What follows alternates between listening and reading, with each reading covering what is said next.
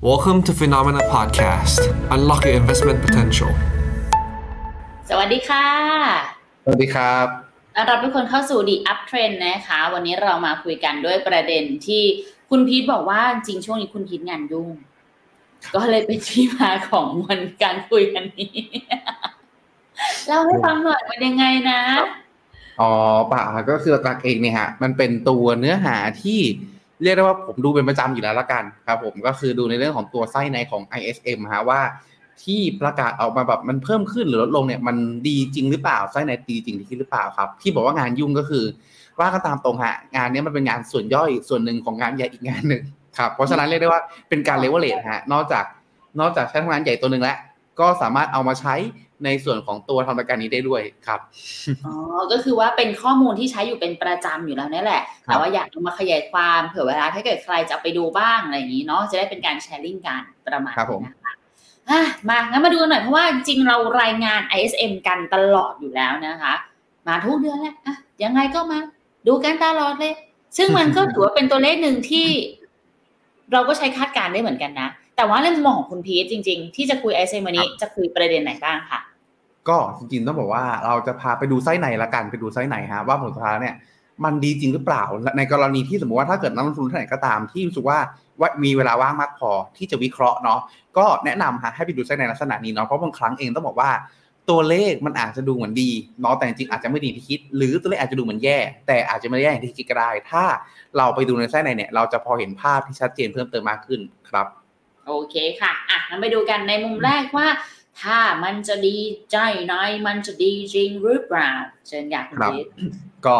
เช่นเคยครับนะตรงนี้เราก็เอาสรุปขึ้นมาก่อนเลยนะครับ โดยสรุปนะฮะ ตอนนี้สรุปตัวใหญ่เป้งๆเลยฮะเพราะอ่าก็คือยังอยู่ในแดนหดตัวนะฮะยังอยู่ในแดนหดตัวก็คือล่าสุดเองประกาศมา 49 จุดเนาะดีกว่าที่ตลาดคาดการณ์ที่ 47.7 จุดฮะในส่วนของตัวฝั่ง manufacturing ก็คือภาคภาคอุตสาหกรรมนะครับ ซึ่งในครั้งเนี่ยฮะมีแนวโน้มที่ค่อนข้างสูง มีแนวโน้มค่อนข้างสูงที่จะเป็นการที่ดีกว่าคาดอ่าแบบจริง ๆ ก็คือมีโอกาสที่จะมีโอกาสที่จะเป็นการฟื้นตัวขึ้นมาจริงๆฮะ49 ยังหดอยู่เนาะแต่ดีกว่าดีกว่าครั้งก่อนหน้าที่ประกาศออกมา แล้วก็ใกล้เลยฮะใกล้จะเข้าสู่ในสองตัวระดับที่ประมาณ 50 จุด ที่เป็นระดับขยายตัวอีกครั้งหนึ่งเพราะฉะนั้นนะตรงเนี้ยฮะน่าจะถือว่ามีโอกาสพอสมควรที่จะเป็นสัญญาณจริงถามว่าทำไมหลายๆก็คือ มาจากในเรื่องของตัว new order ครับ หรือในส่วนของตัวคำสั่งซื้อใหม่เนี่ยที่ฟื้นตัวชัดเจนครับ เช่นเดียวกับ employment ก็คือผลสุดท้ายแล้ว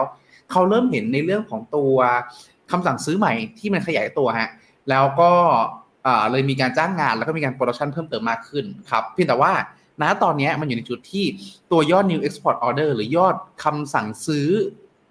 แบบส่งออกแบบส่งออกไปต่างประเทศนะฮะอยู่ในจุดที่ค่อนข้างทรงๆไม่ได้ดูดีมากขนาดนั้น เพราะฉะนั้นตรงเนี้ยเลยมองว่า ตัว ISM ในครั้งเนี้ยน่าจะเป็น sentiment จากในส่วนตัวภายในประเทศฝั่งสหรัฐเป็นเป็นหลักมากกว่าครับ มันเกิดมาจากก่อนหน้านี้เขาดีสต็อกกันเยอะหรือเปล่าอะ แบบลดสต็อกลงมาแล้วทีนี้มีผลไหมใช่ครับต้องบอกต้องว่ามีผลครับ อันนั้นเป็นผลส่วนหนึ่งด้วย แล้วก็อีกส่วนหนึ่งน่าจะเป็นเรื่องของการที่ตัวเลขเศรษฐกิจฝั่งสหรัฐเองอยู่ในจุดที่ ถือว่าประกาศออกมาดีกว่าคาดนะฮะแล้วก็สะท้อนความแข็งแกร่งอยู่พอสมควรเลยทีเดียวครับผมอืมงั้นมาดูกันก่อนเพราะแตกไปแล้วประเด็นแล้วค่ะ ถ้าบอกว่ายังอยู่ในแดนหดตัว แต่ดีกว่าคาดและเริ่มเห็นสัญญาณฟื้นดูตัวไหนยังไงดีคะคุณพีทครับก็หลักๆครับผมอันนี้เราเอาตัวไส้ในเนาะถ้าเกิดใครใครก็ตามที่สมมติว่าสนใจตัวเลขตัวนี้เนาะก็สามารถที่จะไป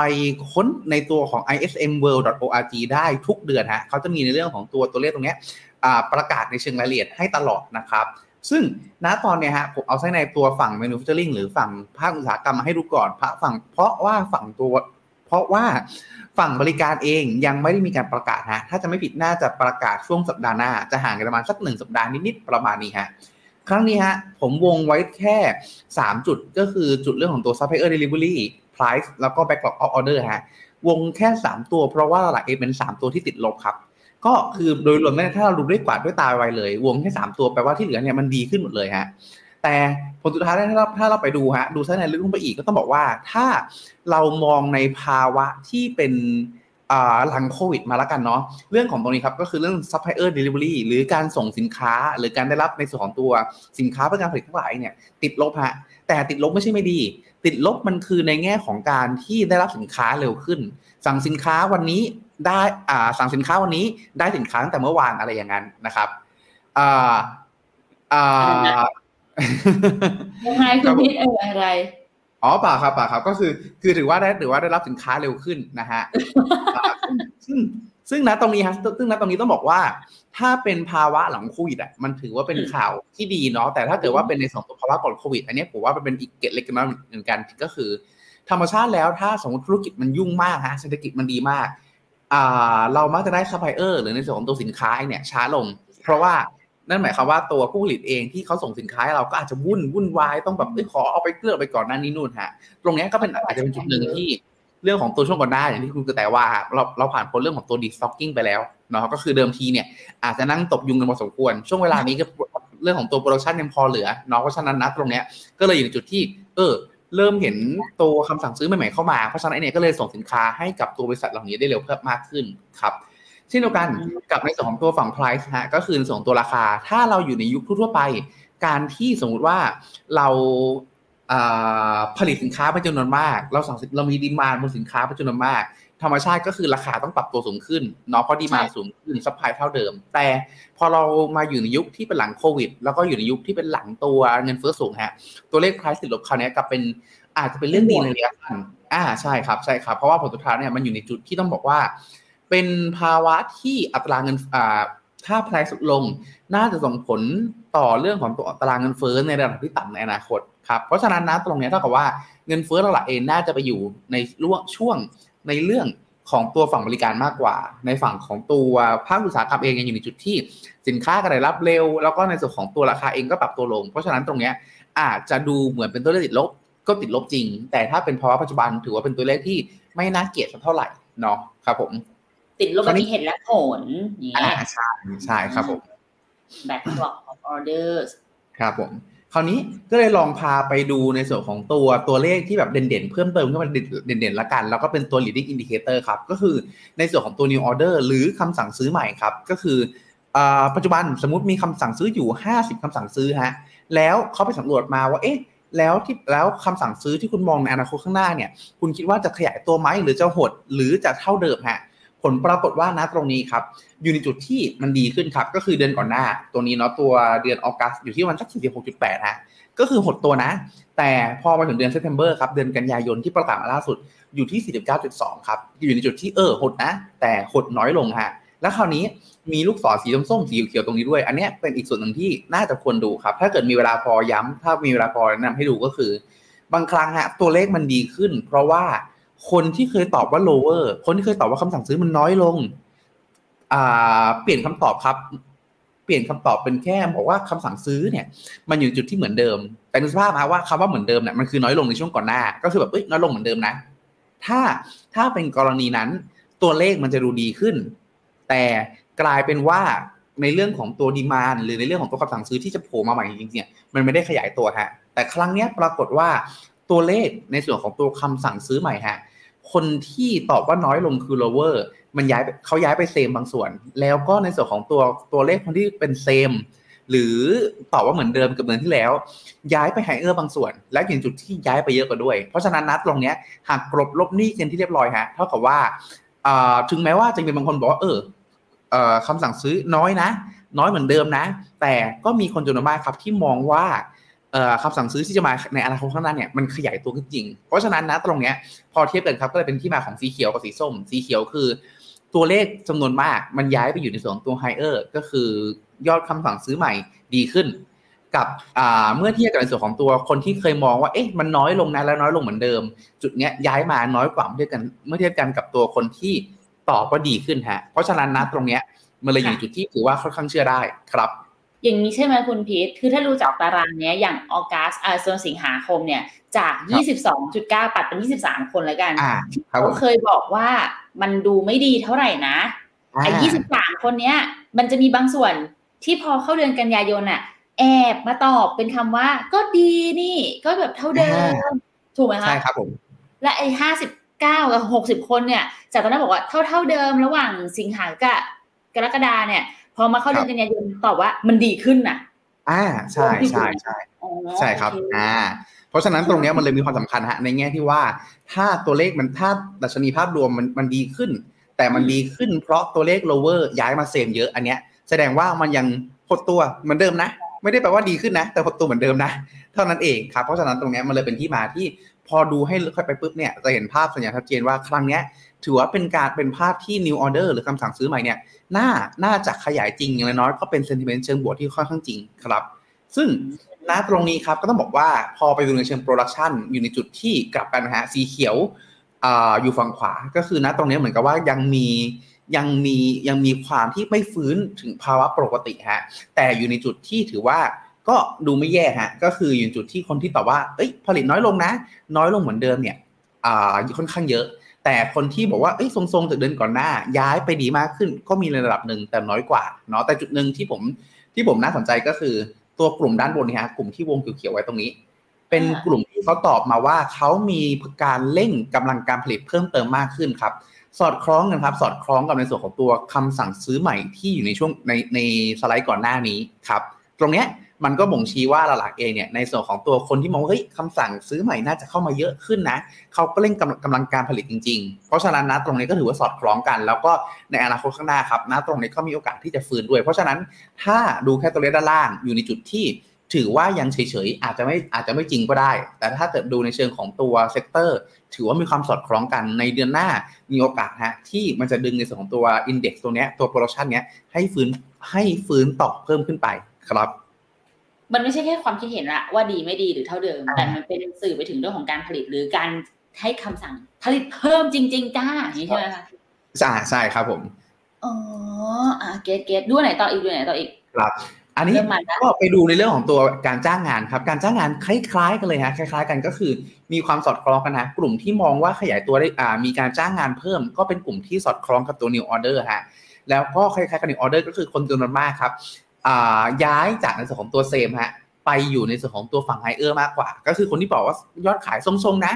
ย้ายไปต่อว่าเอ้ยดีขึ้นนะอะไม่ใช่ยอดขายเขาไปครับ จ้างงานจ้างงาน เดิมทีที่อาจจะจ้างเดือนละสองคนสองคน เดือนนี้อาจจะประกาศเพิ่มเป็นสองคนครึ่ง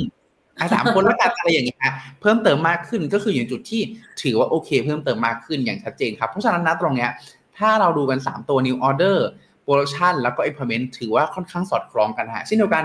กับในเรื่องของ sector ที่เขาตอบว่าเขาอ่ามีการจ้างงานเพิ่มขึ้นนะ ก็สอดคล้องกันฮะเป็นกลุ่มปิโตรเลียมเออเป็นกลุ่มอ่า F F&B อ่าอาหาร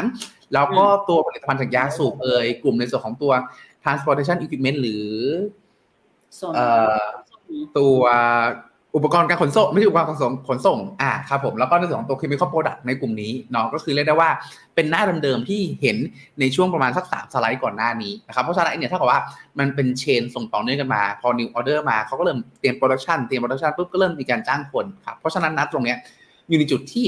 มองว่าในส่วนของตัว PMI ครั้งเนี้ยถือว่าประกาศออกมาได้ค่อนข้างดูดี แล้วก็มีโอกาสนะมีโอกาสที่จะดูดีเพิ่มมากขึ้นต่อไปในอนาคตครับคราวนี้แต่เป็นตัว เชื่อเลยครับ อ่าอย่าลืมนะ ว่าเมื่อกี้ที่คุณพิมพ์สรุปตั้งแต่คีย์โนตั้งแต่ key takeaway อันแรกเลยอะข้างในสั่งกันละแต่ส่งออกยังคงรับไม่มาถูกต้องเลยฮะอันนี้น่าจะเป็นในส่วนของตัวเป็นในส่วนของตัว demand จากในส่วนของตัวฝั่งต่างประเทศนะฮะที่ค่อนข้างดูแย่เนาะก็คือจริงๆถามว่าฟื้นไหมฟื้นฮะจากระดับ 46.5 ก็คือหดแรงชะลอแรงลงมาหน่อยเนาะ กลายเป็นแบบหดน้อยลงมา ถ้าเกิดเดิมทีอาจจะติดลบ 5%ตอนนี้อาจจะติดลบเหลือ 3%ในลักษณะนี้ก็คือยังติดลบเนาะแต่ติดลบน้อยลงนะครับอ่ามีสัญญาณที่ดีๆ เพิ่มเติมมากขึ้นนิดหนึ่งแล้วกัน ก็คือในเรื่องของตัวกลุ่มที่เป็น lower ฮะย้ายไปเซมคือคือมีความรู้สึกว่ามันไม่ได้ซุดลงไปแล้ว แต่ก็ยอดขายไม่ดีเหมือนเดิม ซึ่งมันก็ไม่ใช่ข่าวดีเท่าไหร่เนาะซึ่งมันก็ไม่ใช่ข่าวดีเท่าไหร่เพราะฉะนั้นนะตรงเนี้ยก็ ถือว่าค่อนข้างสอดคล้องกันฮะในแง่ของตัวภาวะเศรษฐกิจของที่อื่นเนาะที่ณจังหวะนี้เองจะได้เห็นภาวะดอลลาร์แข็งดอลลาร์แข็งมาจากเรื่องของตัวการที่ผลสุดท้ายแล้วเนี่ยเราไปมองยุโรปยุโรปก็อาจจะดูแย่กว่าเนาะดูในส่วนของตัวฝั่ง EM พี่ใหญ่อย่างจีนเองก็ดูหนืดช่วงเวลานี้ไม่กระตุ้นเศรษฐกิจอย่างที่คาดสักที ไปดูในส่วนของตัวประเทศอื่นก็ไม่ได้มีกำลังการบริโภคที่มากพอที่จะดึงในส่วนของตัวดีมาจากฝั่งสหรัฐอะครับอ่าดึงในส่วนของตัวตัวเลขฝั่งเศรษฐกิจสหรัฐเพิ่มเติมขึ้นได้ครับเพราะฉะนั้นนะตรงเนี้ยก็เลยกลายเป็นว่า อาจจะดูเหมือนตัวเลขเพิ่มขึ้นจาก 46.5 เป็น 47.4 แต่พอเราไปดูไส้ในปุ๊บกลายเป็นว่าคนที่มองว่าแย่มองว่าเออแย่เหมือนเดิม ไม่สุดก็บุญแล้วประมาณนี้ฮะเพราะฉะนั้นนะตรงเนี้ยมันเลยอยู่ในจุดที่ อาจจะต้องหวังครับหวังในเรื่องของตัวเลข ในส่วนของตัว consumer confidence เอ่ยในเรื่องของตัว access saving เอ่ยในของฝั่งสหรัฐ ที่จะช่วยดึงในส่วนของตัว ISM นะตรงนี้ให้มันขยายตัวต่อเนื่องไป ซึ่งถ้าเป็นในลักษณะนี้ครับโดยสรุปก็คือ ถือว่าในอาเท่าที่ผมลืมอีกประเด็นหนึ่งก็คือ คราวนี้พอไปดูในส่วนของตรงนี้ครับก็คือเรื่องของตัว sector ที่มีแค่สาม sector ที่บอกว่าขยายตัวครับในส่วนของตัวคำสั่งการส่งออกค่ะปรากฏว่าเป็นสามเป็นสาม sector เดิมฮะ ผลิตภัณฑ์ไม้ primary metal อ่าแล้วก็ food beverage and tobacco product ฮะก็คือเรียกได้ว่าเท่ากับว่านะตรงเนี้ยจริง ๆ แล้ว เหมือน demand ของต่างประเทศอยู่ในจุดที่อ่อนในภาพรวมทั้งหมด แต่ผลสุดท้ายแล้วมี3 sector เนี่ยฮะที่เป็น demand ที่มาที่มาทั้งจากในส่วนตัวภายในประเทศเอง แล้วก็ต่างประเทศแล้วก็หนุนทั้ง chain ลงมาเลยนะตรงนี้ครับเพราะฉะนั้นเรียกได้ว่าถ้าถ้าสมมติฮะสมมติฐานหลักคือจีนจะกระตุ้นเศรษฐกิจเศรษฐกิจอนาคตนะตรงเนี้ย ภาคการอ่าไม่ภาคการบริการภาคการบริโภคฝั่งสหรัฐยังดูดีมากพอที่จะดึง ISM ขึ้นไปได้ ถ้าจีนกระตุ้นเศรษฐกิจอีกนะตรงเนี้ยเชื่อว่าเราเองตัว ISM ของฝั่งสหรัฐน่าจะดูดีครับ ตรงนี้ก็เลยเป็นส่วนหนึ่งฮะเป็นส่วนหนึ่งของที่มาฮะที่ถ้าใครติดตามฟิโนเมนามาตั้งแต่ช่วงวันจันทร์เนาะก็คือ เราเลยมี MEVT call ออกมาครับ สามารถไปย้อนดูช่วงวันจันทร์ได้ ก็คือในส่วนของตัวหุ้นสหรัฐครับ อันเนี้ยมันเป็นจุดส่วนหนึ่งที่ตัวเลข เราประเมินออกมาแล้วว่า อย่างน้อยๆเองเนี่ยเขาดีกว่าคาด แล้วก็มีแนวโน้มครับที่จะฟื้นเพิ่มเติมมากขึ้น ซึ่งถ้าเราไปดูในส่วนของตัว ISM ครับสำคัญเลยคือบางครั้งคนจะชอบไปซื้อในช่วงที่แบบมันสูงสูงสูงสูงขึ้นอีก แต่จุดที่เข้าที่แบบเรียกได้ว่าค่อนข้างดีค่อนข้างงามแล้วกันก็คือ ในช่วงเวลาที่มันเป็นแบบอ่าพ้นอ่าหักหัวลงมาหักหัวลงมาเยอะเนาะแล้วมันเริ่มมีติ๊กอัพแล้วติ๊กอัพต่อกันสักสองสาเดือนจังหวะเนี้ยฮะจะเป็นช่วงเวลาที่ดีมากกว่าครับมันสะทอนเรื่องของตัวการที่ คนมีแต่ข่าวร้ายมาแย่ๆแย่ๆมาตลอด แล้วกลับเอ๊ะเริ่มรู้สึกดีมากขึ้น จุดเนี้ยฮะมันเป็นจุดที่เราจะซื้อได้ของที่ถูกมากกว่าครับ อันนี้ก็เลยเป็นที่มาครับ เพราะฉะนั้นถ้าใครก็ตามที่สมมติว่าติดหุ้นฝั่งสหรัฐอยู่เนาะหน้าจังหวะนี้ถือว่าเป็นจังหวะอีกจังหวะหนึ่งที่อาจจะทยอยสะสมได้เนาะเพียงแต่ว่าเพียงแต่ว่าผมเชื่อว่ามีคำถามตามมาแน่นอน แล้วกองหุ้นโกลด์ล่ะกองหุ้นเทคล่ะนั่นนี่นู่นทั้งหลายล่ะต้องบอกว่านะตรงเนี้ย ทางเราอาจจะแนะนำฮะว่าอาจจะให้ซื้อเป็นอีกกองหนึ่งแยกออกมา ไม่ใช่เป็นถั่วกองเดิมเนาะเพราะว่า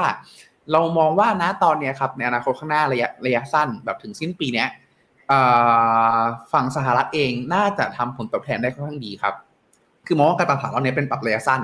แล้วก็ฟื้นฮะฟื้นระยะสั้น แล้วหลังจากนั้นต้องมาติดตามกันอีกครั้งหนึ่งว่าผลสุดท้ายแล้ว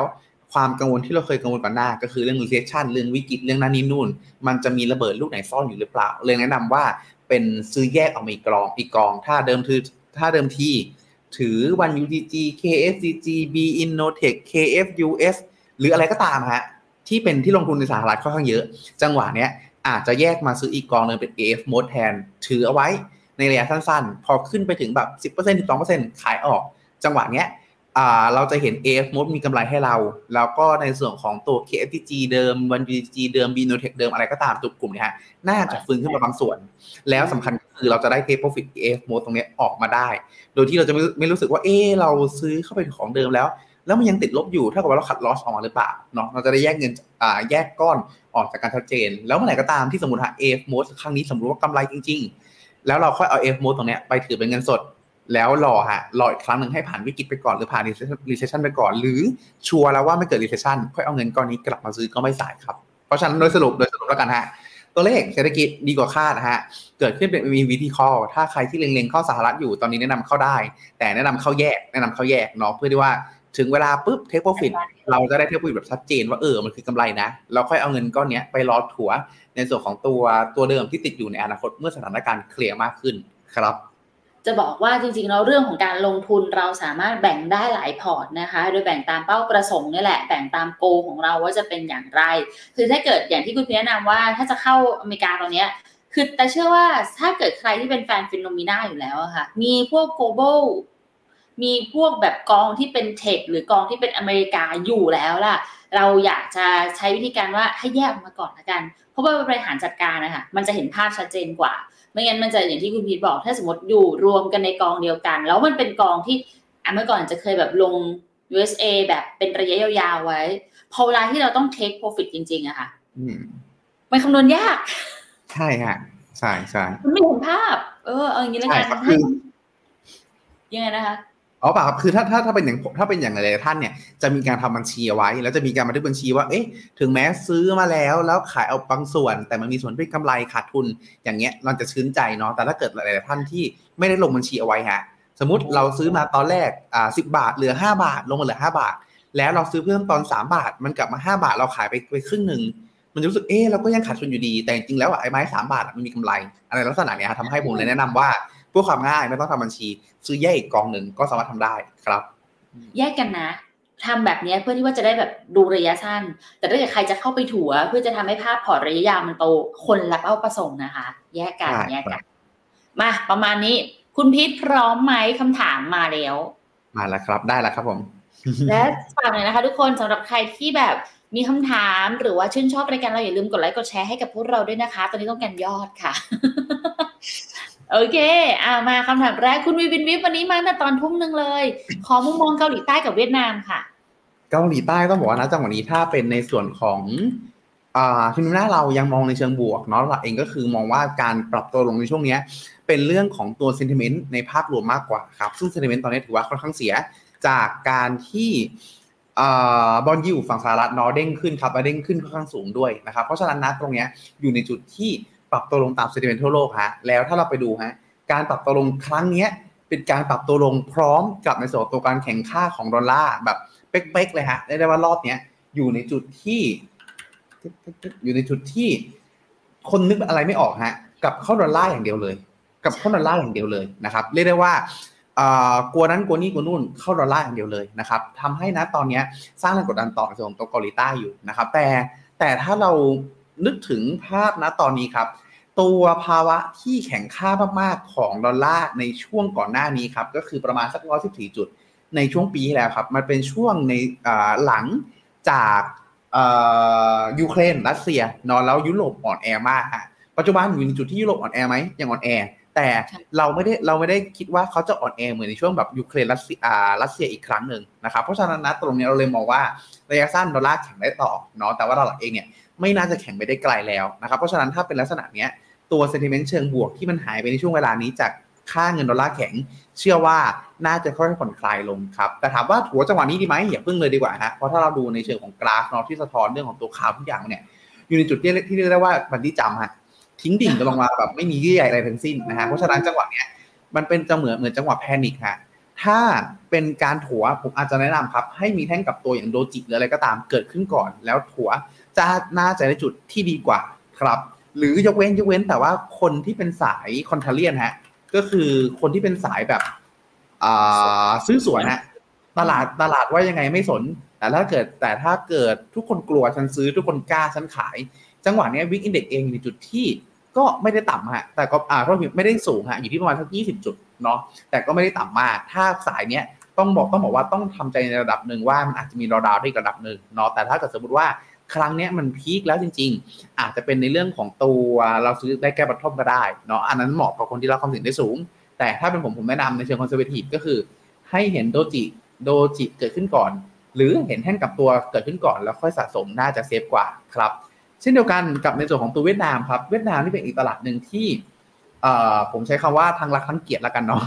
รักโอ้โหคือรักรักในแง่ของความที่เขาเป็นตลาดที่ผมเชื่อว่าเขาน่าจะมีสร้างรีเทิร์นได้ดีได้ดีครับ แต่ในแง่ของความเกลียดฮะคือเกลียดในแง่ของความที่เขาเองอยู่ในจุดที่เอ่อค่อนข้างผันผวนนะฮะแล้วถ้าว่าตามตรงเลยหลายครั้งเนี่ยอยู่ในจุดที่อาจจะมองว่าไม่สมเหตุสมผลเนาะมองว่าไม่สมเหตุสมผลในเรื่องของตัวการปรับตัวลงแล้วกัน คือหลายๆครั้งเองเนี่ยอย่างช่วงที่ผ่านมาที่ปรับตัวลงในช่วงเนี้ยฮะช่วงตั้งแต่ช่วงวันที่ 21 กันยา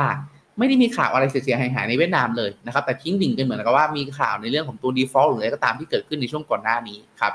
ส่วนหนึ่งเอง ตรงนี้เป็นเรื่องของตัวความแพนิคเนาะเป็นเรื่องของตัวความอ้อ VN Direct Security VN สามสิบเอ๊ะ VN สามมาอ่าถูกแล้วถูกแล้วโอเคโอเคเพียงนิดหนึ่งครับ ก็อยู่ในจุดที่ทิ้งดิ่งลงมาค่อนข้างแรงครับ ก็ต้องบอกนะ ตรงนี้อยู่ในจุดที่อ่ายังคงมองในเชิงบวกเนาะเพียงแต่ว่าหลักๆเองเนี่ยณปัจจุบันเองเนี่ยเจอเซนติเมนต์ในภาพรวมเนี่ยกดดันมหาศาลเลยนะครับ เพราะฉะนั้นคล้ายๆกันฮะคล้ายๆกัน ถ้าจะสะสมเพิ่ม ผมแนะนำครับ คล้ายๆกันเลยก็คือรอฮะ รออะไร รอดูฮะ รอดูว่าถ้าเกิดเป็นกราฟวิกเนี่ย เส้น 200 วิกคือสีเขียวตรงนี้พันหนึ่งร้อยห้าสิบครับ ถ้าไม่หลุดจะสวยงามกว่า นั่นหมายความว่าในภายในสัปดาห์เนี้ยถ้ามีแท่งเขียวกลับมาแล้วยืนเหนือแถวๆนี้ได้ครับ ขึ้นมาเทเส้นดำได้หนึ่งหนึ่งหกศูนย์หนึ่งหนึ่งห้าศูนย์ประมาณเนี้ยจะสวยกว่าเนาะให้เห็นแท่งลักษณะนี้ซื้อจะดีกว่า ที่ผมแนะนำให้ลองในลักษณะเนี้ยครับเพราะว่าอยากให้ได้ต้นทุนที่ดีเนาะแล้วก็ได้ในขณะเดียวกันก็ได้ในเรื่องของ ความแน่นอนเพิ่มเติมมากขึ้นเพราะต้องไม่ลืมว่าถ้าสมมติฮะณวันนี้ผมผิด สมมติผมผิด มันไหลลงมันไหลลงขาเดียวเลยเพิ่มการการการซื้อในจังหวะเนี้ยจะเป็นการเพิ่มความเสี่ยงให้กับพอร์ตการลงทุนผมเลยจะชอบแนะนำฮะว่า ถ้าลงอย่างนี้ให้เห็นแท่งกับตัวก่อน แล้วค่อยซื้อจะมีความน่าจะเป็นในการชนะได้มากกว่า ครับ โดยสรุปมองบวกทั้งคู่ แต่ถามว่าถั่วหรือไม่ยังฮะเพราะยังไม่เห็นแท่งกับตัวใดๆทั้งสิ้นครับ อืมแต่ว่าจริงๆอะเวียดนามเขาเป็นตลาดฟอนเทียนะทุกคน อย่าลืมว่าความความฟอนเทียมันมีเอกลักษณ์บางอย่างของเขาอยู่ดังนั้นการที่เอามือไปช้อนในตลาดที่เขามีเอกลักษณ์แบบนี้ ก็อาจจะทำให้ช้อนของเราหักได้ในทุกเมื่อนะคะครับถ้าผมผมนึกขึ้นได้อะถ้าเกิดใครมีอยู่แล้วแล้วอยากถั่วเพิ่มเนาะอย่างที่ผมพูดถึงเมื่อกี้ก็รอรอกลับตัวก่อนดับแรกเนาะสองฮะ ถ้ากลับตัวแล้วซื้อเสร็จแล้วถั่วได้ไม้แรกแล้วไม้สองเนี่ยซื้อเมื่อไหร่ฮะรอทะลุแนวเดิมฮะหนึ่งสองหกศูนย์หนึ่งสองหกศูนย์ เนาะแล้วค่อยซื้ออีกสักรอบครับ โดยสรุปคือครับคำว่ารอทะลุแนวเดิมนี่คือ ถ้าเกิดรอเข้าแนวเดิมที่เคยเข้าอะ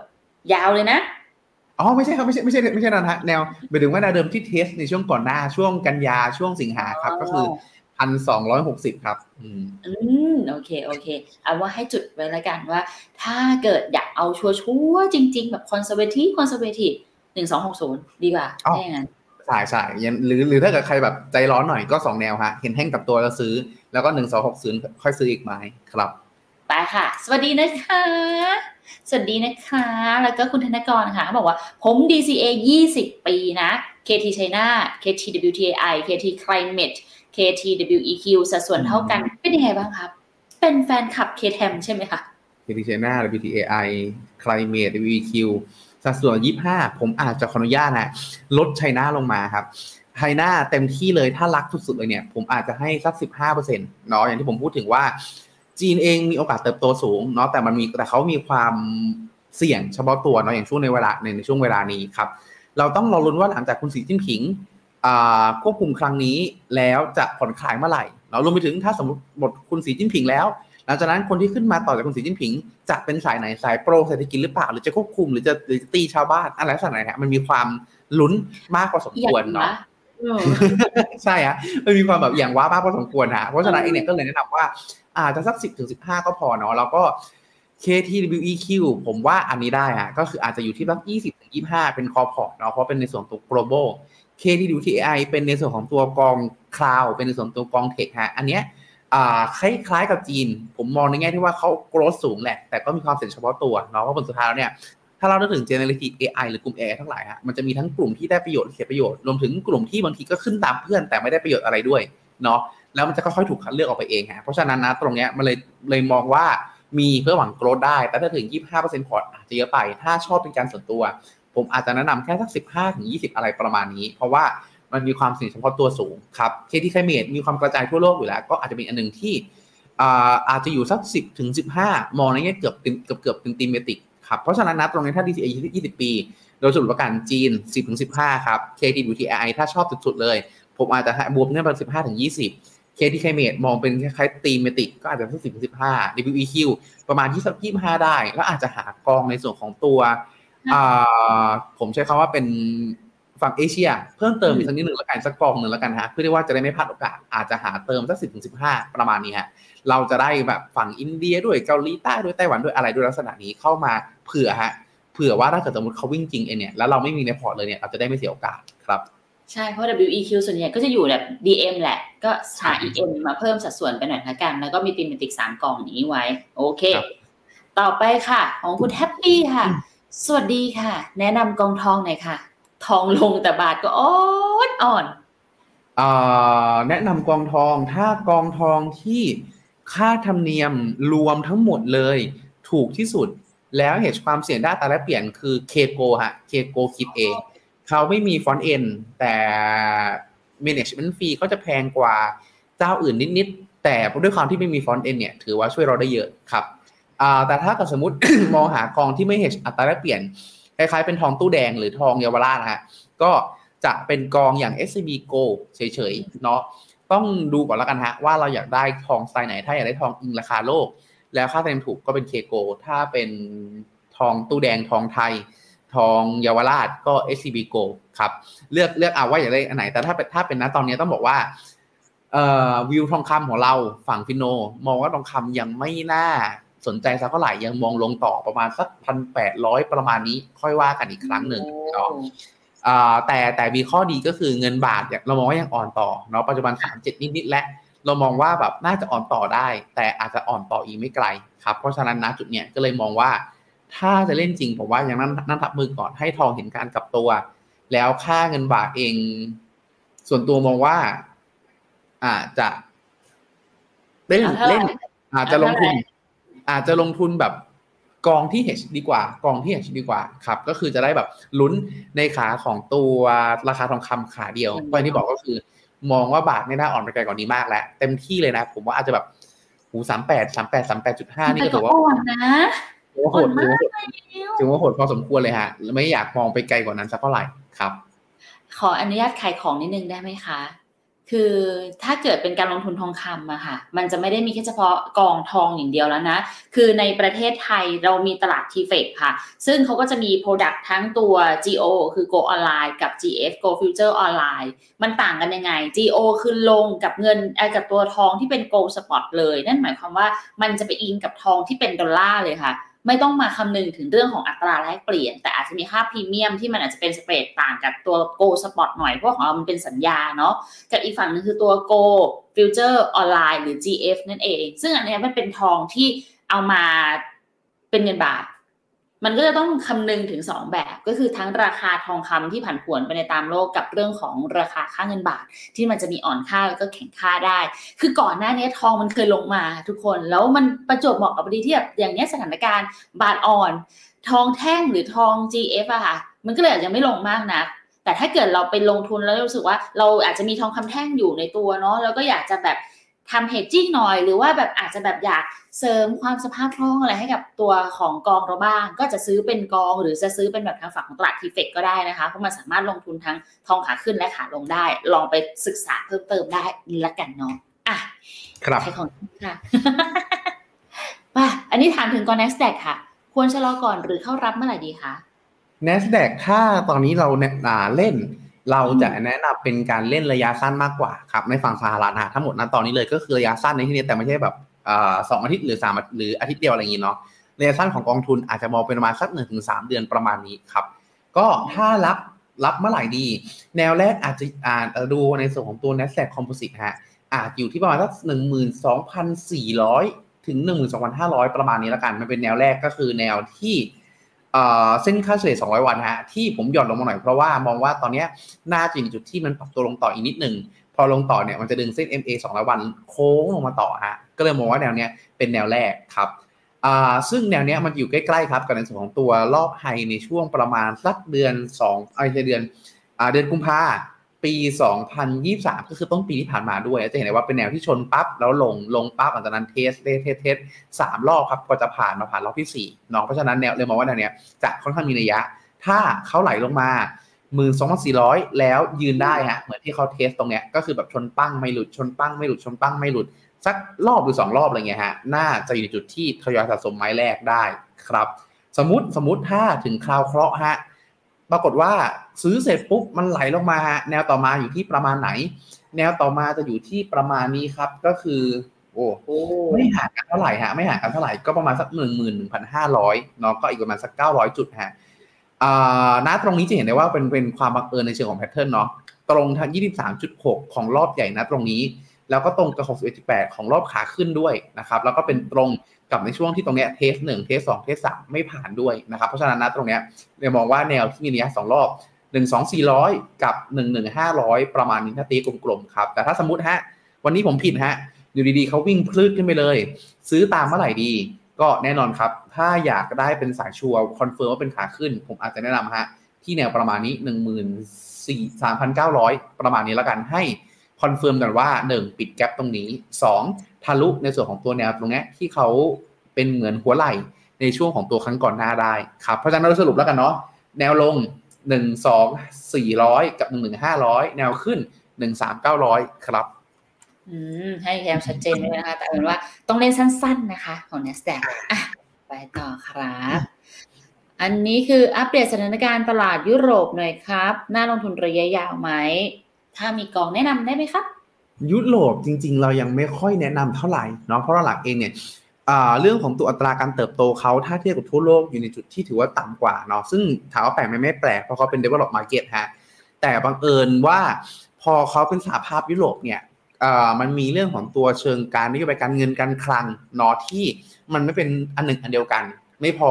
ยังมีเรื่องของตัวนโยบายระหว่างประเทศที่ผลสุดท้ายเนี่ย มันมีความไม่เป็นอันหนึ่งอันเดียวกันค่อนข้างสูง จะเห็นได้ว่าช่วงหลังมีทั้งมีทั้งกระแสขวากลับมากระแสซ้ายกลับมาบางส่วน การแม้กระทั่งในส่วนของตัวสองประเทศใหญ่อย่างฝรั่งเศสกับทางเยอรมันเอง ก็อยู่จุดที่แย่งอำนาจกันพอสมไม่ใช่แย่งอำนาจสิเรียกว่าแข่งกันแข่งกันพอสมควรฮะที่อยากจะเป็นพี่ใหญ่เนาะตรงเนี้ยมันเป็นความมันเป็นความเขาเรียกว่าไงดีฮะมันยังเป็นความแบบไม่ไม่เป็นเนื้อเดียวกัน เพราะฉะนั้นนะตรงเนี้ยพอดูในเชิงของตัวโกรธที่น้อยกว่า แล้วก็ในเชิงของตัว ความไม่เป็นเนื้อเดียวกันนะตรงเนี้ยระยะยาวเลยเลยยังค่อนข้างที่จะไม่แนะนำสักเท่าไหร่ฮะยกเว้นแต่ถ้าเป็นพอร์ต DCA หรือลักษณะเนี้ยผมอาจจะแนะนำว่ามีแค่เพียงห้าเปอร์เซ็นต์ฮะคือมีไว้เผื่อ มีไว้เผื่อว่าสมมติสิ่งที่ผมพูดทั้งหมดเนี้ยมันผิดเลย ผลสุดท้ายมันจะมีตัวหนึ่งฮะที่อ่ามีแค่ห้าเปอร์เซ็นต์ก็ยังช่วยพยุงพอร์ตได้ อย่างที่ผมชอบพูดนะก่อนหน้านี้พอร์ต DCA ผมเนี่ยเขียวอยู่สองตัวฮะ เขียวอยู่บนอ่าสองตัวที่ไม่ชอบเลยหุ้นไทยกับยุโรปฮะ คือคือแปลว่าตัวอื่นอลงสองตัวเนี่ยขึ้นแล้วก็ช่วยพอร์ตได้ถึงแม้เราไม่ชอบ แล้วพอถึงเวลาปุ๊บฮะช่วงเวลานี้ยุโรปเริ่มแย่ลงอ่าก่อนหน้านี้ผมก็ rebalance ฮะเอายุโรปที่เราไม่ชอบที่มันบวมขึ้นมาเกินสัดส่วนที่เราตั้งใจไว้ห้าเปอร์เซ็นเนี่ยเกลี่ยฮะไปซื้ออเมริกาที่มันถูกกว่า แล้วเรามองว่ามันโอเคในระยะยาวครับเพราะฉะนั้นถึงแม้ไม่ชอบไม่ชอบเขา แต่ก็สามารถใช้ประโยชน์ได้ครับ หุ้นหรือกองทุนไม่ใช่แฟน ได้เหมือนกัน แต่ว่าก็ต้องใส่ไม่แต่ว่าการลงทุนถ้าเกิดมัน อันนี้อันนี้แชร์แล้วกัน ถ้าลงทุนด้วยความรู้สึก อ่า ต้องรู้สึกตลอดนะคะ ดังนั้นถ้าจะให้ลงทุนระยะยาวได้ อะไรที่มันเป็นปัจจัยที่เราควบคุมยากตัดออกดีกว่าค่ะ ถ้าเกิดใครรู้สึกว่าตัวเองควบคุมอารมณ์ตัวเองได้ ไม่ตัดก็ได้นะ ไม่มีไม่ได้ไม่จำเป็นนะต้องแบบ เป็นคนไร้หัวใจอย่างเดียวก็ได้ค่ะ แต่ถ้าเกิด ลงทุนแบบมีหัวใจแล้วเจ็บเราต้องจำทุกคน วันนี้มาเหมือนพี่อ้อยพี่ฉอดนี่ไม่รู้ว่าไปต่อคุณพีทเริ่มดูเวลาเริ่มดูเวลา ขอมุมมองคุณพีทหน่อยครับเอ่อกองอย่าง SCB SEMI กับ LHESPORT TGHDIGI แนวโน้มเป็นยังไงบ้างครับ ตลาดเหมือนย้อนไปปี 22 เลยแดงแล้วแดงอีก เอ่อ SCB เซมิเรามองว่าน่าจะใกล้ๆแล้วฮะใกล้ๆผ่านพ้นจุดต่ำสุดเรื่องของตัว demand เนาะเราน่าจะเห็น TSMC เอ่ย ASML เอ่ยกลุ่มเหล่านี้ฮะค่อยๆมีในเรื่องของตัวดีมานหรือคำสั่งซื้อที่เพิ่มเพิ่มเติมมากขึ้นในอนาคตอันใกล้ฮะและจะค่อยๆ สะท้อนผ่านในเรื่องตัวงบในที่สุดครับเพียงแต่ว่าหลักๆเองอย่างที่ผมพูดถึงก่อนนี้ก็คือตอนนี้กลายเป็นว่าทุกอย่างมันโดนขายทิ้งหมดเลย เพราะว่าเรื่องของตัว บอลยูดีดเนาะว่าง่ายๆก็คือนะตอนนี้นึกสภาพฮะเราไปลงทุนซื้อตัวเงินคลังฝั่งสาธารณะสี่เปอร์เซ็นต์ห้าเปอร์เซ็นต์ไม่รู้จะมาซื้อหุ้นทำไมฮะ เพราะฉะนั้นนะตรงนี้มันเลยอยู่จุดที่มันโดนเรียกได้ว่าอาจจะเป็นกึ่งกึ่ง systematic risk หรือความเสี่ยงเชิงระบบเนาะที่แบบมันขายทิ้งหมดเลยฮะเพราะฉะนั้นนะตรงนี้อยู่จุดที่ถ้ามี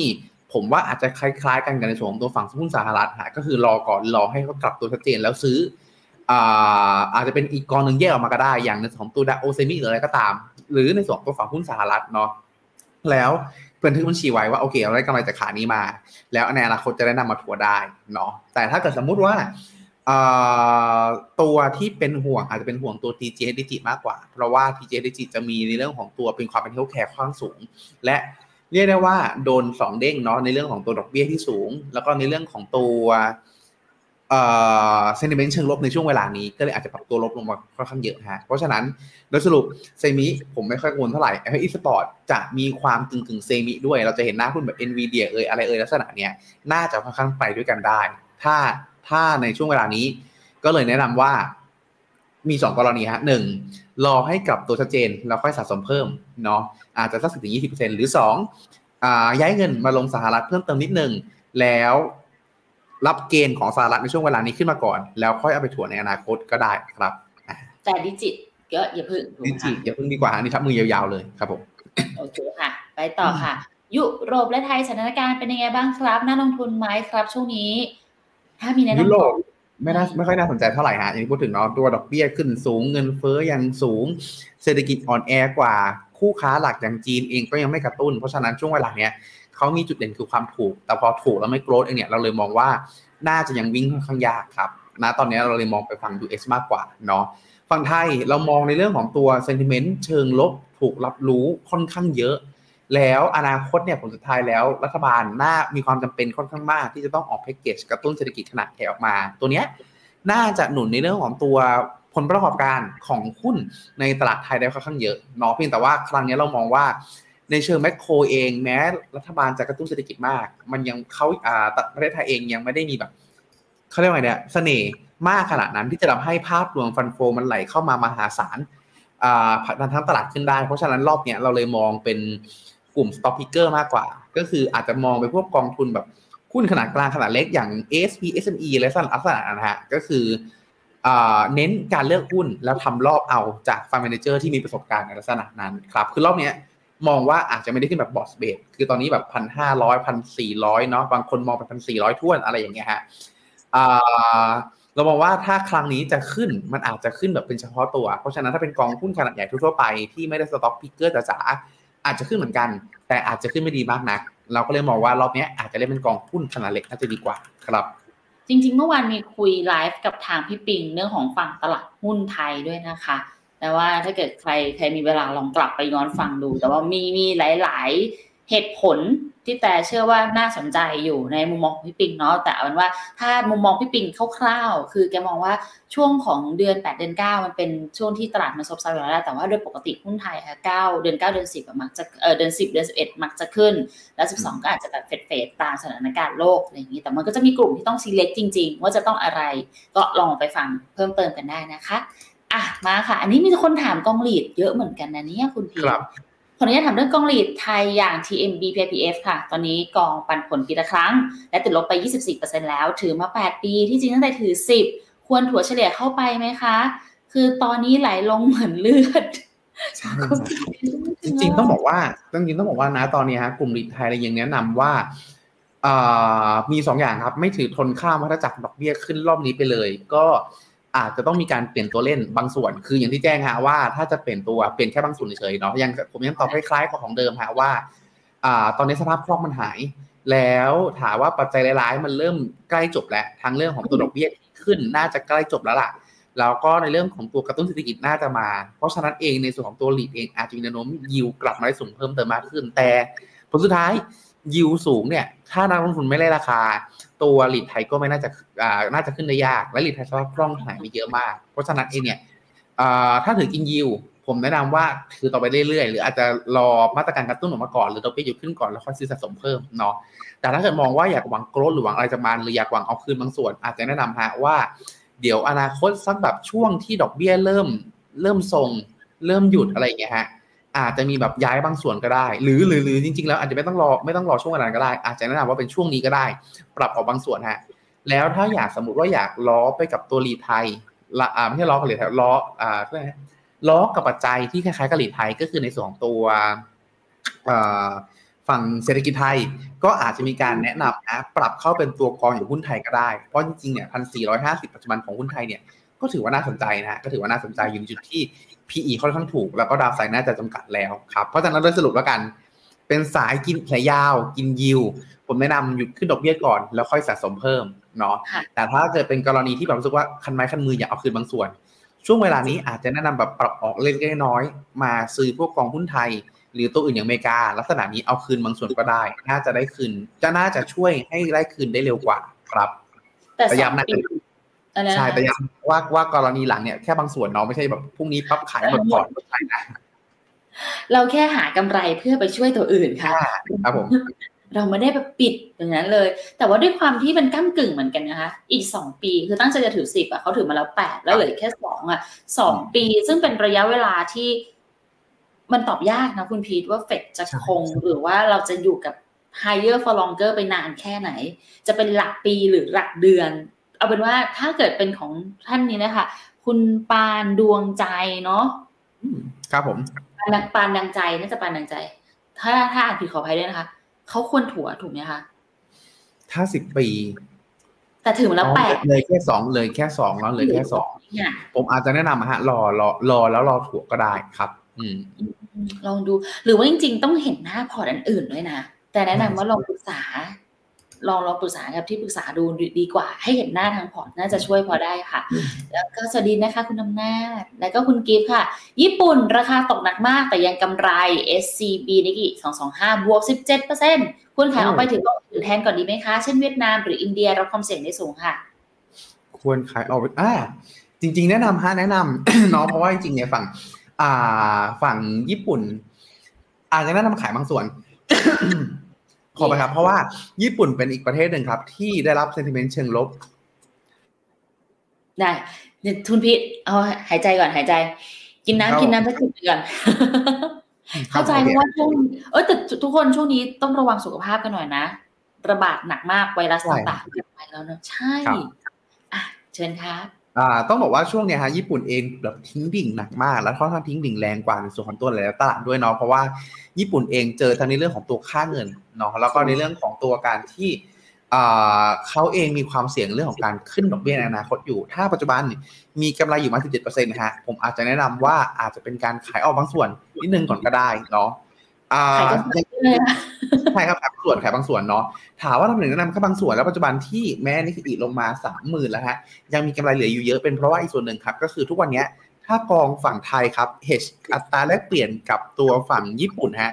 ได้กำไรเพิ่มขึ้นประมาณสักสองเปอร์เซ็นต์กว่าๆต่อปีนะครับอะเรียกได้ว่าอันนี้เป็นอีกจุดหนึ่งฮะที่ทำให้กองญี่ปุ่นเนี่ยมีความอัพอ่าไม่ใช่อัพความติดมีความแบบคือเหมือนกันอ่าได้เปรียบได้เปรียบกว่าในส่วนของตัวกองทุนที่ลงในฝั่งสหรัฐหลายๆกองครับอ๋ออ๋อก็เลยเป็นที่มาหาแนะนำว่า อาจจะขายบางส่วนเนาะขายบางส่วนออกมาแล้วไปรอในส่วนของตัวอื่นที่มีกรดมากกว่าอย่างเวียดนาม แล้วพอเวียดนามเริ่มหักหัวขึ้นที่ผมพูดถึงเมื่อกี้เนาะสองสามแนวที่ผมพูดถึงเมื่อกี้ แล้วค่อยสะสมเพิ่มก็ได้ครับ อืมก็เอาเป็นว่าค่อยๆออกมา แล้วไปหาแหล่งใหม่ เวียดนามหรืออินเดียก็รอโอกาสก่อนดีกว่า นั่นเองไป่ะ มี KKP GNP ค่ะกับ AF Mode แล้วโดยลงทุน DCA สามารถซื้อเมกะเทนมาลงทุนใน DCA ได้ไหมครับ สินทรัพย์จะซ้ำซากเกินไปไหมอาจจะซ้ำมากมากขออภัยค่ะซ้ำมากอ่าในเชิงประเทศซ้ำกัน ในเชิงประเทศซ้ำกัน ในเชิงหน้าหุ้นอาจจะไม่ได้ซ้ำมากอย่างที่คิดเนาะอาจจะมีซ้ำเยอะในส่วนของตัวเมกะเทนที่อาจจะซ้ำกับ GNP บางส่วน แล้วก็ซ้ำกับในส่วนของตัว AFMOAT บางส่วน แต่ถ้าคิดถ้าเกิดดูแค่หน้าหุ้น อาจจะดูเหมือนจาก10ตัวของ MEGA10 อาจจะซ้ำไปสัก5-6ตัวเนาะอืมแต่ถ้าคิดเป็นเปอร์เซ็นต์จริงแล้วเนี่ย อาจจะไม่เยอะมาก เพราะอย่าง AF mode เองก็จะมีกลุ่ม7นางฟ้าอยู่เนี่ย รวมๆกันแค่ประมาณ5%พอร์ตส่วน MEGA10 มี7นางฟ้าน่าจะรวมๆ5-60%พอร์ตฮะใช่ครับเพราะเพราะฉะนั้นเพราะฉะนั้นไอเนี่ยมันเลยมีความต่างกันอยู่เนาะ AF mode ถืออยู่5-60%อ่ อะครับผมแต่ AF mode ถืออยู่5-6%อ่าเมกะเทนถืออยู่5-60% GNP น่าจะมีอยู่รวมๆแล้วเนี่ยประมาณสัก20%ครับเพราะฉะนั้นมันจะมีความเหลื่อมๆกันอยู่ แต่ไม่ได้เหลื่อมมากอย่างที่คิด ถ้าชอบเป็นการส่วนตัว ก็ผมว่าอาจจะได้อาจจะได้แต่ไม่แนะไม่แนะนำให้เยอะ เช่นถ้าสมมติปัจจุบัน GNP มีอยู่15อะ10 10แล้วกันกลมๆ AF mode มีอยู่10ถามว่าเมกะเทนจาก DCA สูงสุดได้เท่าไหร่ดีผมอาจจะแนะนำแค่5พอคือมันเป็นอีกคอนเซปต์หนึ่งเนาะเป็นอีกคอนเซปต์หนึ่ง อ่าซ้ำแต่ไม่ได้ซ้ำเยอะมากที่คิด แต่มันก็ซ้ำอยู่ดีอะก็เลยแนะนำว่าซื้อได้แต่น้อยหน่อยอาจจะแค่ห้าพอ หรือถ้าเกิดแบบแบบได้ข้อมูลแบบชัดเจนไปเลย อาจจะหากองอื่นที่กระจายเพิ่มเติมดีกว่าครับอืมเพราะว่าอันนี้ก็ดูเหมือนมีการกระจายนะใช่ AFMOAT อะไรนี้ก็แต่ว่าพอดูหน้าหุ้นเราก็ยังมีความกระจุกอยู่บ้าง ถึงแม้ใช่ว่าสัดส่วนอาจจะไม่ได้มากนักแต่ว่าก็เพื่อความสบายใจแล้วก็เพื่ออมการความเสี่ยงของพอร์ตด้วยละค่ะ กระจายดีกว่า เอาเป็นว่าถ้าอยากลงจริง ๆ ใน MEGA10 ไม่เกิน5%เนาะคุณพีทที่คุณพีทแนะนำครับโอเค ไปต่อค่ะ ขอความเห็นนิดเดียวหน่อยค่ะเหมาะกับระยะเวลาการลงทุนประมาณกี่ปี ช่วงนี้เหมาะไหมยังไม่มีในพอร์ตค่ะ อินเดียผมแนะนำถ้ากี่ปีผมมองเหมือนจีนช่วงเปิดประเทศฮะจีนช่วงที่แรงงานยังถูก จีนช่วงที่คนเริ่มเข้าถึงการศึกษาได้เยอะมากขึ้น คือเรียกได้ว่าคนมีการศึกษาเนาะแล้ว ค่าแรงยังไม่สูงมากในลักษณะนั้นฮะแล้วก็ประชากรยังเติบโตอยู่ เลยมองว่านะตรงนี้อาจจะเป็นกรอบเวลาในระในระดับประมาณสัก5ถึง10 ปีประมาณนี้ฮะเพียงแต่ว่า5ถึง10 ปีตรงนี้อยู่ในจุดที่ต้องรอรุ้นกันแหละว่าผลสุดท้ายแล้วเนี่ยตัวความไปพยายามจะปฏิรูปทั้งหลายของเขาเองเนี่ยเรื่องกฎหมายข้ามดินแดนเรื่องเรื่องภาษีเรื่องอะไรก็ตามทั้งหลายเนี่ยจะทำสำเร็จได้มากน้อยแค่ไหนเนาะก็เลยแนะนำว่าต้องมองกรอบที่ประมาณนั้น แล้วก็คอยเช็คข่าวเรื่อยๆถ้าแนะนำลงทุน จังหวะนี้เลยไหม ถ้าเป็นพอร์ต DCA ผมว่าลงได้เลยฮะ ถ้าเราไปดูตลาดหุ้นอินเดีย ตลาดหุ้นอินเดียจะเป็นตลาดที่ไม่เหมือนตลาดจีนก็คือ ตัว PE เขาจะทรงๆฮะเขาจะทรงๆดูเหมือนแพงอยู่ตลอดเวลา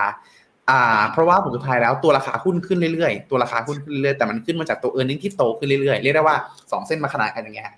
อะประมาณนี้ครับอ่าเลยแนะนำฮะถ้า DCA ลงได้เลยเนาะไม่อยากให้จับจังหวะ แต่ถ้าเป็นในเรื่องของตัว เป็นเงินก้อนเป็นเงินก้อนของพอร์ตการลงทุนใหญ่นะครับเช่นลงเงินเป็นเงินก้อนไปแล้วแล้วก็จะลงทุนเงินก้อนเพิ่ม อาจจะแนะนำฮะอาจจะใช้ในเชิงกราฟเข้ามาช่วยเนาะในเชิงกราฟก็ต้องบอกว่า โอ้โอ้เลยเหรอโอ้เอาไม่ก็โอโอนี่คือน่าสนใจฮะน่าสนใจฮะก็คือถ้าถ้าสัปดาห์เนี่ยฮะอ่าอยู่ในจุดที่ลงมาไม่ต่ำกว่าประมาณสักหกหมื่นสี่พันแปดร้อยประมาณเนี่ยฮะเริ่มมีความน่าสนใจ คือเหมือนกับว่ารอบนี้ฮะลงมาปุ๊บปุ๊บปุ๊บปุ๊บแล้วก็ฟื้น แล้วก็ไปต่อลักษณะนี้ ถ้าครั้งนี้อยู่ในจุดที่ลงมาเราไม่หลุดหกหมื่นสี่พันแปดร้อยก็มีโอกาสครับ ที่จะเป็นแบบลักษณะของตัว higher low ยกขึ้นไปได้เรื่อยๆครับเพียงแต่ว่าอาจจะเป็นรอบกว้างๆ sideway ค่อยๆ sideway up sideway up sideway up ไม่ได้ขึ้นแบบเป็นแท่งเขียวๆใหญ่ต่อเนื่องเท่านั้นเองครับเพราะฉะนั้นในเชิงจังหวะโดยสรุปฮะถ้านะตรงนี้ไม่หลุด 6 4 8 0 0 ไม่หลุดตัว MA 20 วิกนะตรงนี้อาจจะแนะนำเข้าได้ แต่ถ้าหลุดลงมาเข้าเมื่อไหร่ดี ผมอาจจะแนะนำฮะแนวต่อมาอยู่ที่ประมาณสัก 63,000ไม้แรก แล้วก็แนวต่อมาไวๆอยู่ที่ประมาณสัก 57,500 ไม้สองครับคือให้แนวกว้างไว้เพราะว่าจะได้ซื้อเสร็จปุ๊บแล้วมีเงินรอต่อ แล้วมีเงินรอยต่อในลักษณะนี้ครับ เราเข้าใจคุณค่ะว่าการซื้อในแต่ละไม้บางทีต้องอาศัยเวลาในการเก็บเงินเพิ่มค่ะเพราะเราก็ทำอย่างนั้นเหมือนกัน เอามาโอ้คุณคุณวีวิบอกว่าถั่วอย่างนี้ก็แดงต้องแยกบัญชี ดีนะ มันจัดการง่ายขึ้นใช่แต่ครับว่า โอ้ส่วนของคุณบุญชัยพจน์ค่ะกว้างยากไปฮะอะกว้างไปยากอะขออนุญาตคือจะบอกว่าคำถามยิ่งสั้น ยิ่งตอบยากนะใช่ใช่ใช่เอาเป็นว่าเดี๋ยวแนะนำไปดูโพยของฟิโนเมนาได้นะคะครับจะเป็นโพย S ครั A บ M F อย่างนั้นไปก่อนเผื่อจะลอง DCA พร้อมลดหย่อนภาษีด้วยนะคะ มุมมอง KT Mining KT Oil KT Energy คุณพีทยังรักไหมหรือเกลียดแล้วคะ Energy ส่วนตัวผมผมยังชอบนะ ผมยังชอบนะครับ เพียงแต่ว่าขออนุญาตเปิดน้ำมันนิดนึงปึ๊บ เพียงแต่ว่าสัปดาห์นี้ฮะอ่าน้ำมันเองไหลลงมาแบบ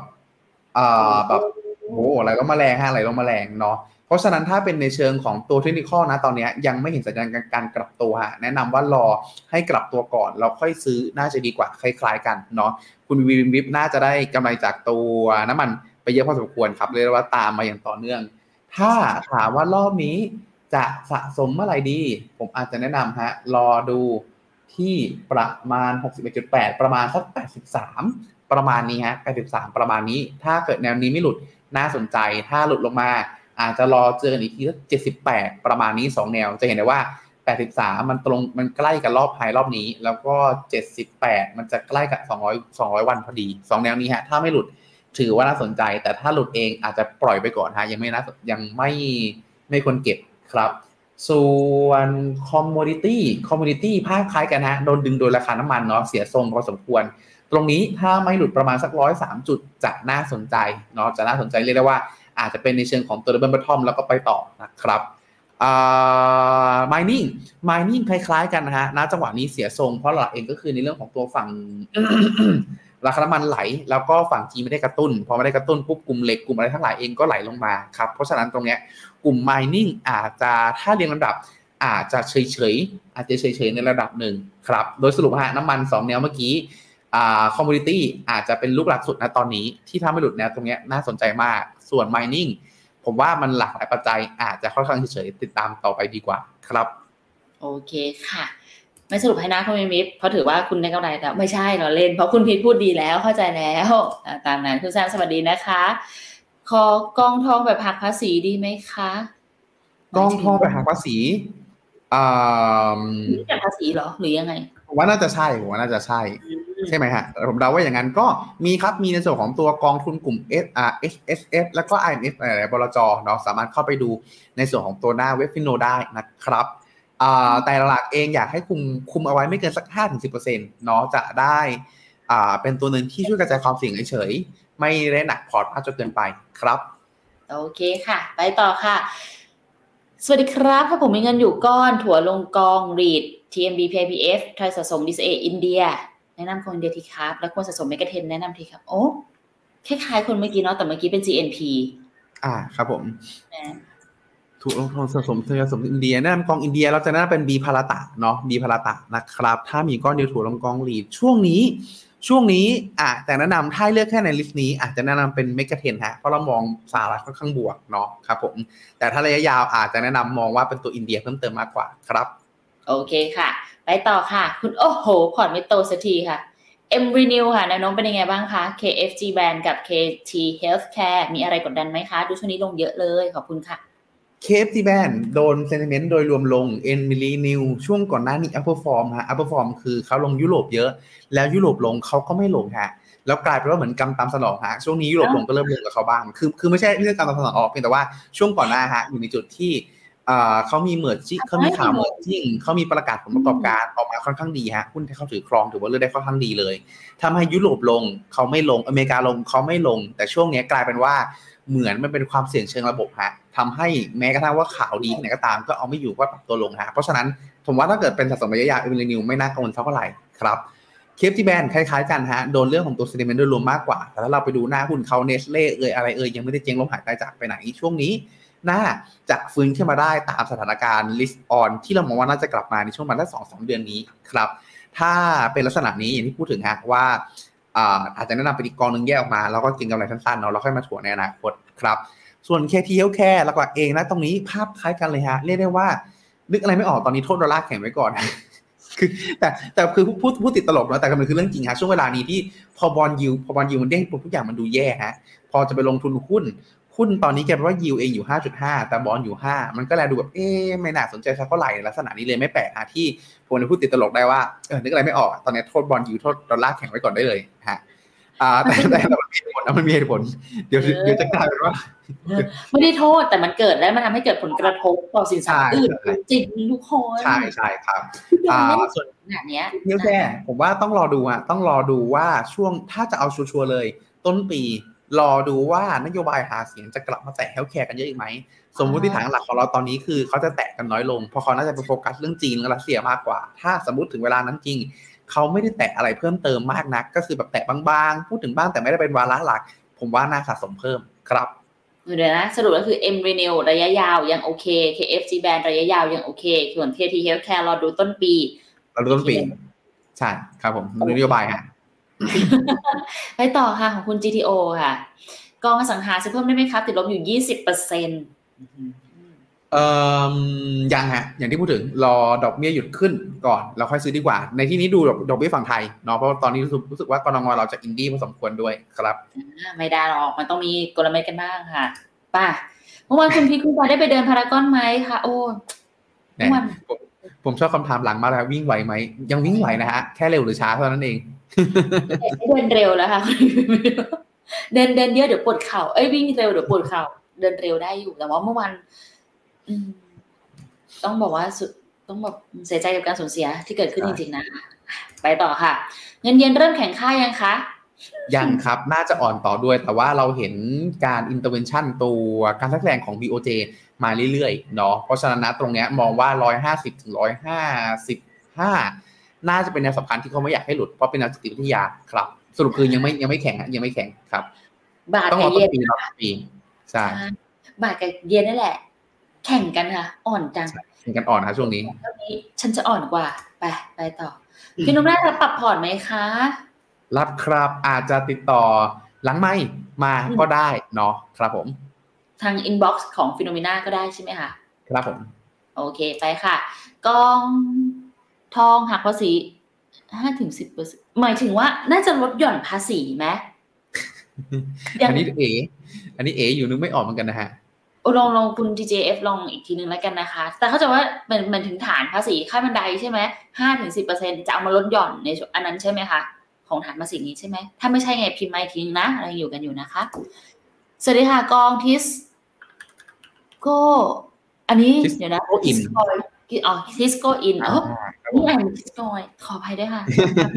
ขออภัยค่ะ แล้วก็ SCB อินเดียค่ะกองไหนน่าสนใจกว่ากันคะ ถ้าสนใจกองอินเดียควรซื้อกองป้องกันค่าเงินไหมคะ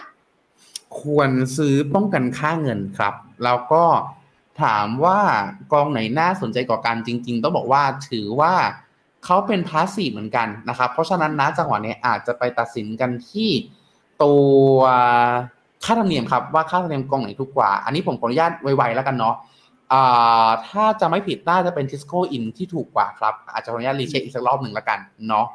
อ่าส่วนเรื่องป้องกันค่าเงินป้องกันดีกว่าครับดีกว่าจะ safe กว่าในระยะยาวครับผม โอเค ส่วนนี้กองทองป้องกันความเสี่ยงค่าเงินมีแนะนำไหมครับ ชอบแบบมี front แต่ภาพรวมถูกภาพรวมถูกหน่อย จะอยู่เป็น SCB Gold H ถ้าแบบไม่มี front เลย K Gold ครับ K Go คิดเอด้วยนะคิดเอเคทีชัยนาเอแชร์เล่นได้ไหมครับสองกยัองงหไม่แนะนำซื้อจังหวะนี้ รอรอฮะ รอให้มีมาตรการกระตุ้น ค่อยเล่นดีกว่า เพราะจังหวะนี้เรารอกันมานานมากละแล้วเขาไม่มาสักทีรอให้มาแล้วจะเซฟกว่าแต่สำคัญคือ ธรรมชาติของหุ้นจีนคือ สมมุติฮะเขากระตุ้นวันเนี้ยเขาวิ่งห้าวันสิบเปอร์เซ็นห้าวันสิบห้าเปอร์เซ็นอะไรอย่างเงี้ยเพราะฉะนั้นถ้าเห็นปุ๊บต้องรีบซื้อปรับเลยขนาดนั้น เรียกได้ว่าอ่า ทำงานอยู่ต้องรีบทิ้งงานแล้วมาซื้อในทันทีในจังหวะนั้นนะครับ ไม่งั้นเราจะพลาดจังหวะที่ดีที่สุดเข้าไปครับแล้วจะว่าตอนนี้กองจีนปิดอยู่เนาะโกลเด้นวีคใช่ครับใช่ครับ มีเวลาเวลาอยู่สุดท้ายแล้วค่ะ คุณวินวินบอกสรุปให้ด้วยค่ะพรุ่งนี้ซื้อกองไหนดีคะเสี่ยงสูงค่ะ คุณวินวินบีฟเราจะเสี่ยงสูงทุกวันเลยเหรอเป็นสูงจริงๆฮะถ้าถ้าเป็นทรงนี้ผมแนะนำอย่างที่พูดถึงอะ SCB Com SCB Com Commodity ยังเป็นมันมันเป็นหนึ่งในดวงใจของผมในตอนนี้เนาะอ่าแต่นี่บอกก็คือถ้าไม่หลุดแนวที่ผมให้ค่อยซื้อ สองอ่าเมกาเมกา ถ้าเป็นสายทั่วๆไป A Mode ขีด HA เป้าประมาณสักสามเดือนนี้นะครับอ่าอีกส่วนหนึ่งอีกกองหนึ่งถ้าเป็นสายแบบอ๋อเขาบอกว่าเสียงสูงเนาะเขาบอกว่าเสียงสูง ผมอาจจะเล็งไปทางฝั่งหุ้นไทย ผมมีให้สองแนว เรียกได้ว่าเป็นสองแนวที่ที่ขัดแย้งกันเอง ไม่ใช่ขัดแย้งกันเองแต่ที่เรียกว่ามีความแตกต่างกันในรายละเอียด ถ้าเป็นสาย stock picker สาย stock picker คือเชื่อว่า fund manager เลือกหุ้นได้เก่ง และจะช่วยเราได้เป็น ASP SME ส่วนถ้าเป็นสายที่รู้สึกว่าเฮ้ยมันถูกเกินไปแล้วในช่วงเวลาเนี้ยอาจจะเป็นส่วนพวกตัวกลุ่ม TMB Z50 อะไรอย่างนี้ก็ได้ครับ ก็คือเล่นตาม index ไปเลยครับ back to basic แต่แต่ disclaimer ก่อนว่าไม่ได้มองว่าหุ้นไทยจะแบบซื้อวันนี้ซื้อพรุ่งนี้แล้ววิ่งทันที เพราะเรามองว่าตลาดเองเนี่ย ตรงเนี้ยมันอยู่จุดที่ถูกและน่าสนใจแล้ว เริ่มทยอยเก็บได้ครับ คุณพีทพูดเหมือนพี่ปิ่น valuation ตลาดทุนไทยตอนนี้น่าสนใจแล้วค่ะ สุดท้ายจริง ๆ ค่ะ เหมือนจ้างมา มีเมนูจริงๆหรือแชมเบอร์แนะนำแก้ช้ำใจไหมคะช่วงนี้อ่าตอนนี้เรามีอาหารจีนด้วยนะฮะ มีอาหารจีนด้วยก็ขึ้นเข้าคือใจเรียกว่าเป็นของคุณเรียกว่าเราเรามิกเราเป็นแบบมิกมิกแอนไม่แมทนะฮะอาหารจีน Miss World อาหารจีนไทยแล้วก็ฝรั่งนะฮะอาหารจีนตอนนี้ที่ขึ้นชื่อราดหน้า เส้นกรอบปลาเต้าปลากระพงเต้าซอสเต้าซี่ อ่าใช่ครับกับเดี๋ยวนะเราช้ำใจจากจีนแหละกุ้งฮะ ใช่ไหมเราแบบช้ำใจจากจีนเราเลยมีเมนูจีนเพิ่มขึ้นมาจะพาไปชวนกินพาไปชวนจีนนะครับ อาหารอีสานมีลาบมีลาบทอดกับส้มตำทอดนะฮะเรียกได้ว่ามีเอาไว้ให้รู้ว่ามี แอบบอกวันนั้นวันนั้นวันนั้นแอบเห็นครับผมเมนูเขาอยากชิมลาบทอดที่สุดค่ะเดี๋ยวต้องลองดูเป็นของที่เป็นของเป็นของขึ้นชื่อประจำร้านครับผมนะประมาณนี้ค่ะ ก็ช่วงนี้ใครช้ำใจไว้ไปเดอะแชมเบอร์ได้นะคะแต่ไม่อยากให้ไปเพราะช้ำใจอยากให้ไปด้วยความสนุกสนานและอยากให้ไปด้วยแบบทุกคนจะได้มี energy ที่ดีกลับมาใช้ชีวิตกันนะคะ และโปรโมทสุดท้ายจริง ๆ ร้านอยู่แถวไหนคะอยู่ปฏิพัฒน์ซอย6ถึง8ครับ สามารถแวะไปกันได้นะครับ แล้วก็ขออนุญาตฮะโปรโมทสุดท้ายก่อนไป ถ้าใครก็ตามชอบ content เหล่านี้ฮะฝากด้วยครับฝากช่องด้วยนะฮะทำกับน้องๆ PS เก่าของเรานะครับ ก็คือน้องอ้น น้องบิ๊กยังอยู่ยังอยู่ แล้วก็น้องสันนะฮะ Pre Market Channel สามารถติดตามกันได้ล่าสุดนะฮะมี content เป็น Investment 101เนาะมาเชียร์ไม่ใช่มาเชียร์สิมาแนะนำหนังสือครับ ในส่วนของตัว Mastering the Market Cycle ฮะมารีวิวให้ฟังว่าเป็นยังไงบ้างนะครับ ก็ฝากกดไลค์กดแชร์กันด้วยครับผม แล้วก็อีกอันหนึ่งที่เขาบอกไป fund review ของตัว KG Tech ทุกคน อันนี้ก็คือเอาครับ fund manager มานั่งคุยเลยถูกป่ะ อ่าใช่เอ้าไม่ครับไม่ครับ อันนี้คุยกันเองครับคุยกันเอง ยังไม่ถึงเลยังไม่ถึง level ที่ชวน fund manager มาฮะเดี๋ยวรอรอช่องแบบยอดไลค์เยอะๆก่อนนะครับ เดี๋ยวเชิญเข้ามาได้ค่ะงั้นทุกคนฝากไปด้วยแล้วกันนะคะรวมไปถึงรายการด้วยนะคะฝากกดไลค์กดแชร์เป็นกำลังใจให้หน่อยละกันนะคะ วันนี้แต่แล้วก็คุณพีทรวมไปถึงทีมงานทุกคนขอลาไปก่อนแล้วไว้เจอกันใหม่สัปดาห์หน้า สวัสดีค่ะ สวัสดีครับ ในโลกของการลงทุนทุกคนเปรียบเสมือนนักเดินทาง คุณหลักเป็นนักเดินทางสายไหน มีเงินแต่ไม่มีเวลา เลยไม่รู้ว่าจะเริ่มต้นเส้นทางสายการลงทุนยังไง วันนี้มีคำตอบกับ p h e n o m e n a Exclusive บริการที่ปรึกษาการเงินส่วนตัว ที่พร้อมช่วยให้นักลงทุนทุกคนไปถึงเป้าหมายการลงทุน สนใจสมัครที่ f i n o m e p h e n o m e n a e x c l u s i v e หรือ line at p h e n o m e n a p o r t คำเตือน ผู้ลงทุนควรทำความเข้าใจลักษณะสินค้า เงื่อนไขผลตอบแทน และความเสี่ยงก่อนตัดสินใจลงทุน